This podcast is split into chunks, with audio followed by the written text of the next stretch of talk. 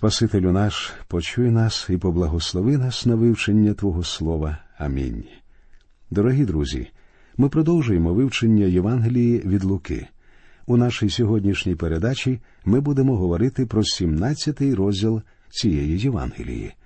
Він починається з застережень, які Господь Ісус адресує тим, хто спокушає інших людей, схиляючи їх до гріха. Тут ми знову бачимо суворі і навіть жорстокі слова нашого Спасителя. Деякі проповідники люблять говорити про м'якого і лагідного Ісуса. Але якщо ви уважно прочитаєте подібні уривки, ви зрозумієте, що далеко не завжди Господь був м'який у своїх промовах. Ісус був ніжний і добрий з дітьми, але він досить суворий стосовно тих людей, що спокушають до гріха маленьких дітей. Читаємо перший та другий вірші 17-го розділу Євангелія від Луки.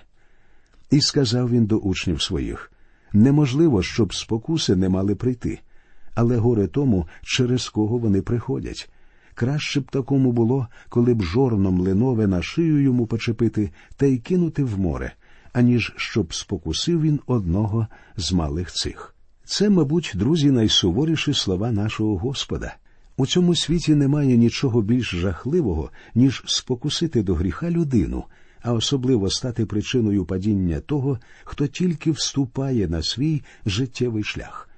Одна справа самому потрапити в пекло, і зовсім інша зустрітися там зі своїм сином або дочкою і почути їхні слова. Тату, я тут винятково завдяки тобі. Важко уявити собі, що може бути гірше цього. У наступних віршах Ісус дає настанови щодо прощення. Читаємо третій та четвертий вірші. Уважайте на себе.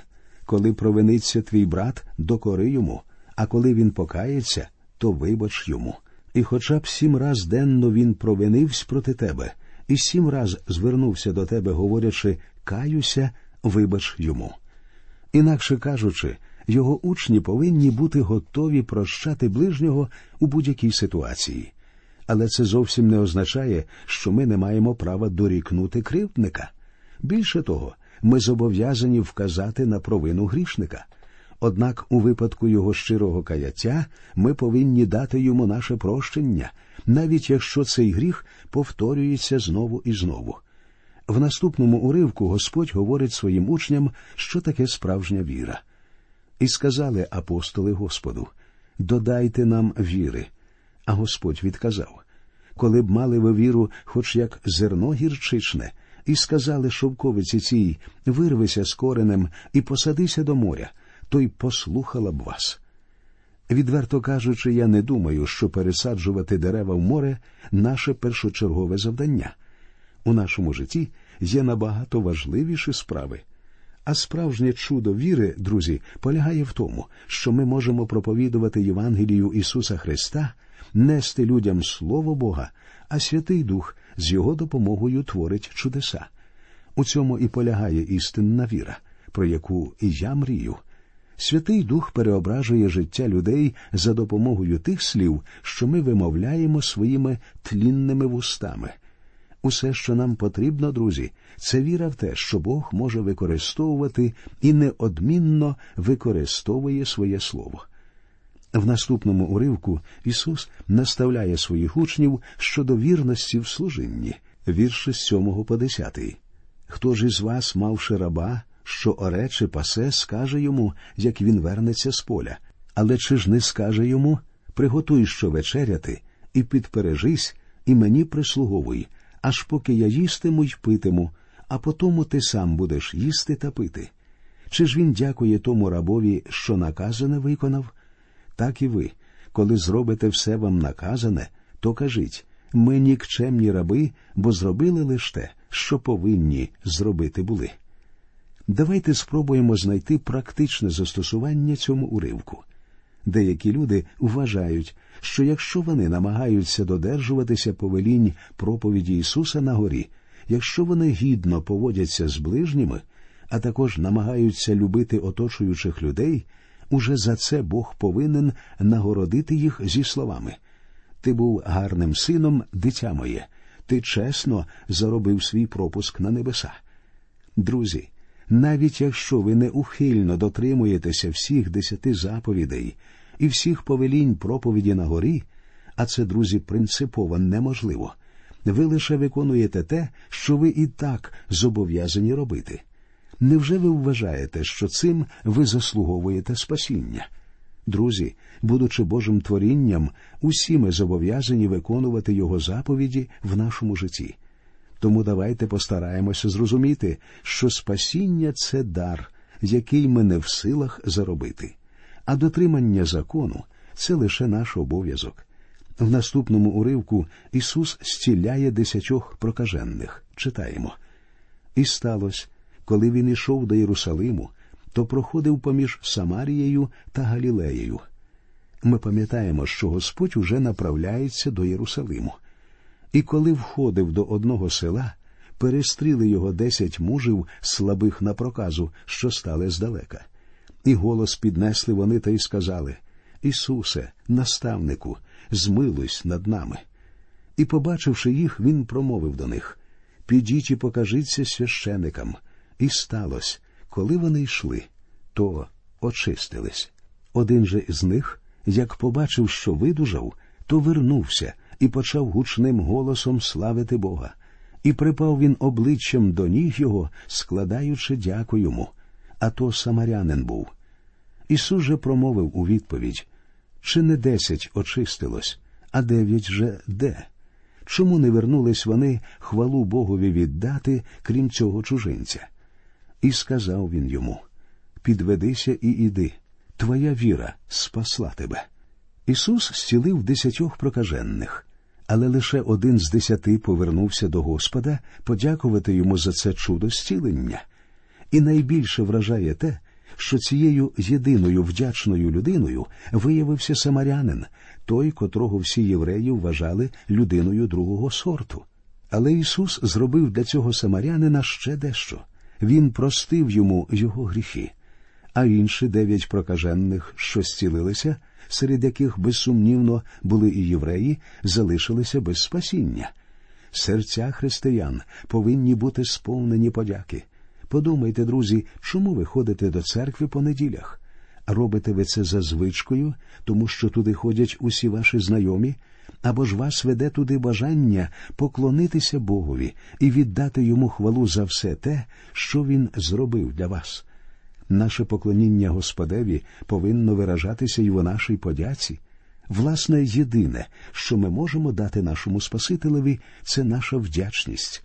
Як чудово просто дякувати йому. А також подяка повинна супроводжувати всі наші прохання. Наші серця, друзі, повинні бути переповнені подякою до нього. У наступних віршах Ісус говорить про духовну природу Божого царства. Читаємо. А як фарисеї спитали його, коли царство Божеє прийде, то він їм відповів і сказав Царство Боже не прийде помітно, і не скажуть ось тут або там, бо Боже царство всередині вас. У цих словах Господь указує, що Царство Боже не має якихось особливих зовнішніх проявів. Питається, до кого були звернені ці слова? До фарисеїв. І Господь говорить Боже є царство всередині вас.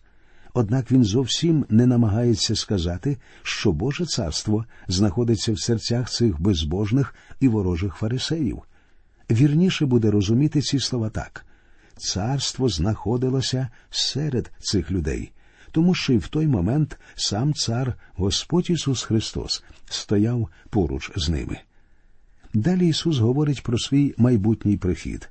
Одна із самих сумних помилок нашого часу це думка про те, що людство зможе досягти досконалості самостійно, що люди зуміють побудувати Боже царство без Бога і деякі дійсно намагаються побудувати тисячолітнє царство без участі Ісуса Христа. У цьому важливому для всіх нас уривку Господь учить, що його учні не повинні обманюватися щодо його повернення. Повернення нашого Господа буде відбуватися в два етапи. Перша стадія, що ми називаємо підхопленням церкви, складається в підхопленні або зникненні з цього світу всіх істинних віруючих. Це підхоплення детально описується у першому посланні до Солунян в четвертому розділі. Давайте прочитаємо цей уривок. Сам Бог Господь із наказом при голосі Архангела та при Божій сурмі зійде з неба і перше воскреснуть умерлі в Христі. Потім ми, що живемо і зостались, будемо схоплені разом із ними на хмарах назустріч Господню на повітрі, і так завсіди будемо з Господом. Однак у 17 розділі Євангелії від Луки Ісус говорить про другу фазу свого повернення, а саме про свій прихід на нашу землю, щоб заснувати своє царство. Це буде відбуватися вже після підхоплення. Читаємо вірші з 22 по 23. І сказав він до учнів прийдуть дні, коли побажаєте бачити один з днів сина людського, та не побачите, і скажуть до вас ось тут чи ось там не йдіть, і за ним не біжіть. Коли Господь прийшов у цей світ першого разу, люди не зуміли впізнати в ньому Спасителя. Вони очікували переможного Месію, що повинен був прийти і визволити їх від влади Риму, але їхні надії не виправдалися. Спаситель прийшов у цей світ як дитина і виріс у простій селянській родині. Однак наступного разу, коли Господь прийде у наш світ, Він з'явиться у всій своїй славі і величі. Саме тому Ісус і говорить своїм учням не звертати уваги на тих людей, що будуть пророкувати визначений день Його приходу або стверджувати, що Він уже прийшов. Саме з цієї причини ми не повинні встановлювати точний день приходу Христа. Читаємо далі. Бо як блискавка, блиснувши, світить із одного краю під небом до другого краю під небом, так буде свого дня і син людський. Коли Ісус прийде на цю землю вдруге для того, щоб заснувати своє царство, його прихід побачать усі люди, подібно блискотінню блискавки вночі. Я пропоную вам самостійно порівняти ці рядки з великим описом його приходу в 24 розділі Євангелії від Матфія. Однак зараз Ісус прийшов для іншої мети. Читаємо. А перше належить багато страждати йому, і відсурається рід цей від нього. Хресна смерть і страждання Ісуса входили в задуми нашого Бога. Саме Христом Він повинен був придбати усіх нас для царства. Ісус однозначно розкрив свій задум у цих рядках. Йому потрібно було постраждати і бути відкинутим людьми. 26 вірш.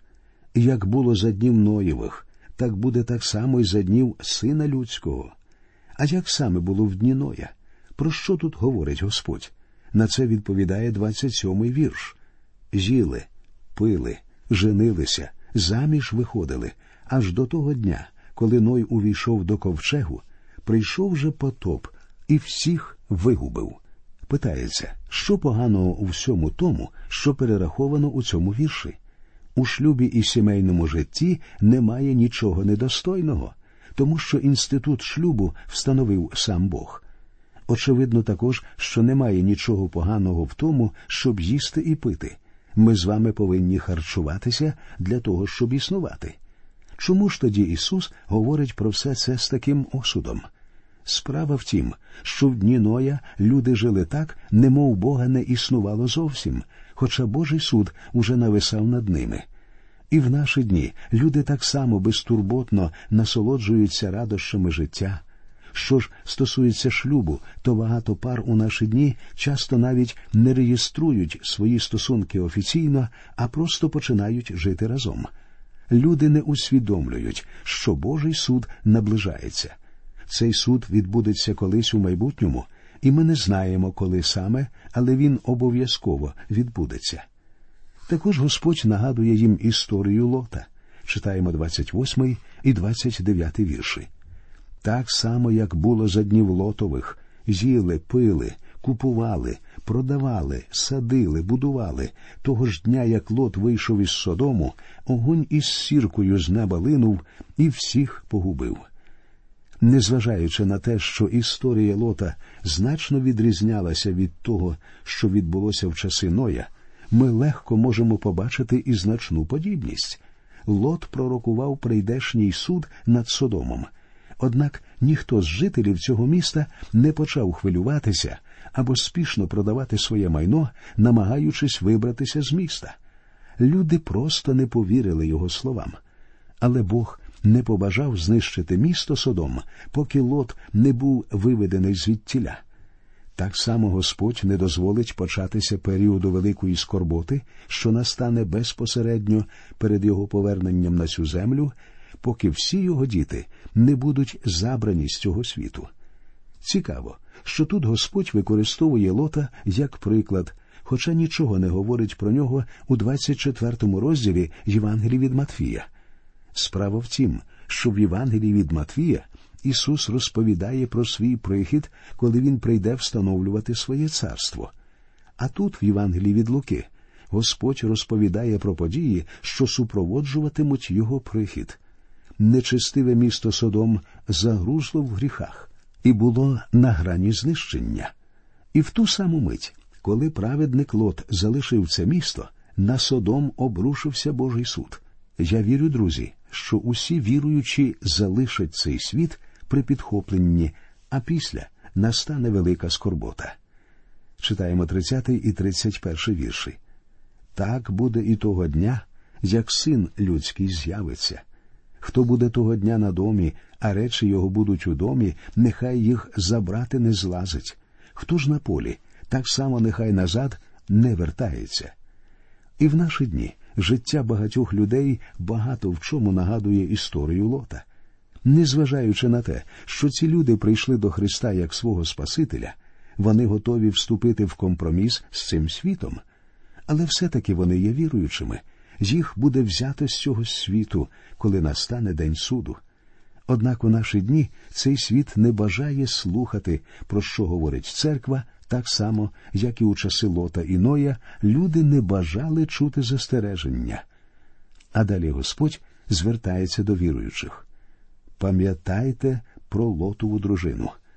Дружина Лота була типовим прикладом людини, що не захотіла повірити Богові. У Содомі в неї були близькі і друзі. Це місто було частиною її життя. Напевно, вона повторювала чоловікові Давай повернемося. Чому ж вона обернулася? Та тому, що вона не вірила в те, що Бог знищить місто. Але ми, дорогі друзі, повинні пам'ятати, що саме відбулося з дружиною Лота. Вірити Богові дуже важливо для нас. Хто дбатиме зберегти свою душу, говорить Господь, той погубить її, а коли хто погубить, той оживить її. У ті дні люди будуть у відчаї хапатися за кожну можливість, щоб врятувати своє життя. Але буде вже пізно. Вони будуть готові віддати своє життя Ісусу Христу, але це буде дарма. Читаємо вірші з 34 по 36. Кажу вам удвох будуть ночі тієї на одному ліжкові. Один візьметься, а другий полишиться. Дві молотимуть разом, одна візьметься, а друга полишиться. Двоє будуть на полі, один візьметься, а другий полишиться. У цих віршах Господь проводить паралель із днями Ноя. А тепер згадайте, друзі, хто саме був узятий з цього світу в ті дні і хто був залишений. Тому очевидно, що в цих віршах говориться зовсім не про підхоплення. Тут так само, як і в проповіді на горі Оливній, говориться про суд над нечестивими людьми, коли в цьому світі буде встановлене його тисячолітнє царство. Зверніть увагу, що ці вірші однозначно вказують на те, що наша земля кругла. Ісус говорить, що одна людина буде спати у той час, як інша буде працювати в полі. У ту мить, коли настане велика скорбота, на одній стороні земної кулі буде ніч, а на іншій стороні буде панувати день. І казали вони йому в відповідь Де Господи? А він відказав їм Де труп, там зберуться й орли. Порівняйте цей вірш із 17-тим віршем 19-го розділу книги об'явлення. І бачив я одного ангела, що на сонці стояв, і він гучним голосом кликнув, кажучи до всіх птахів, що серед неба літали Ходіть і зберіться на велику Божу вечерю. Тут описується те, що ми називаємо Армагедоном або битвою в долині Армагедон. Ця битва закінчиться в той самий момент, коли Христос прийде, щоб заснувати своє царство на землі.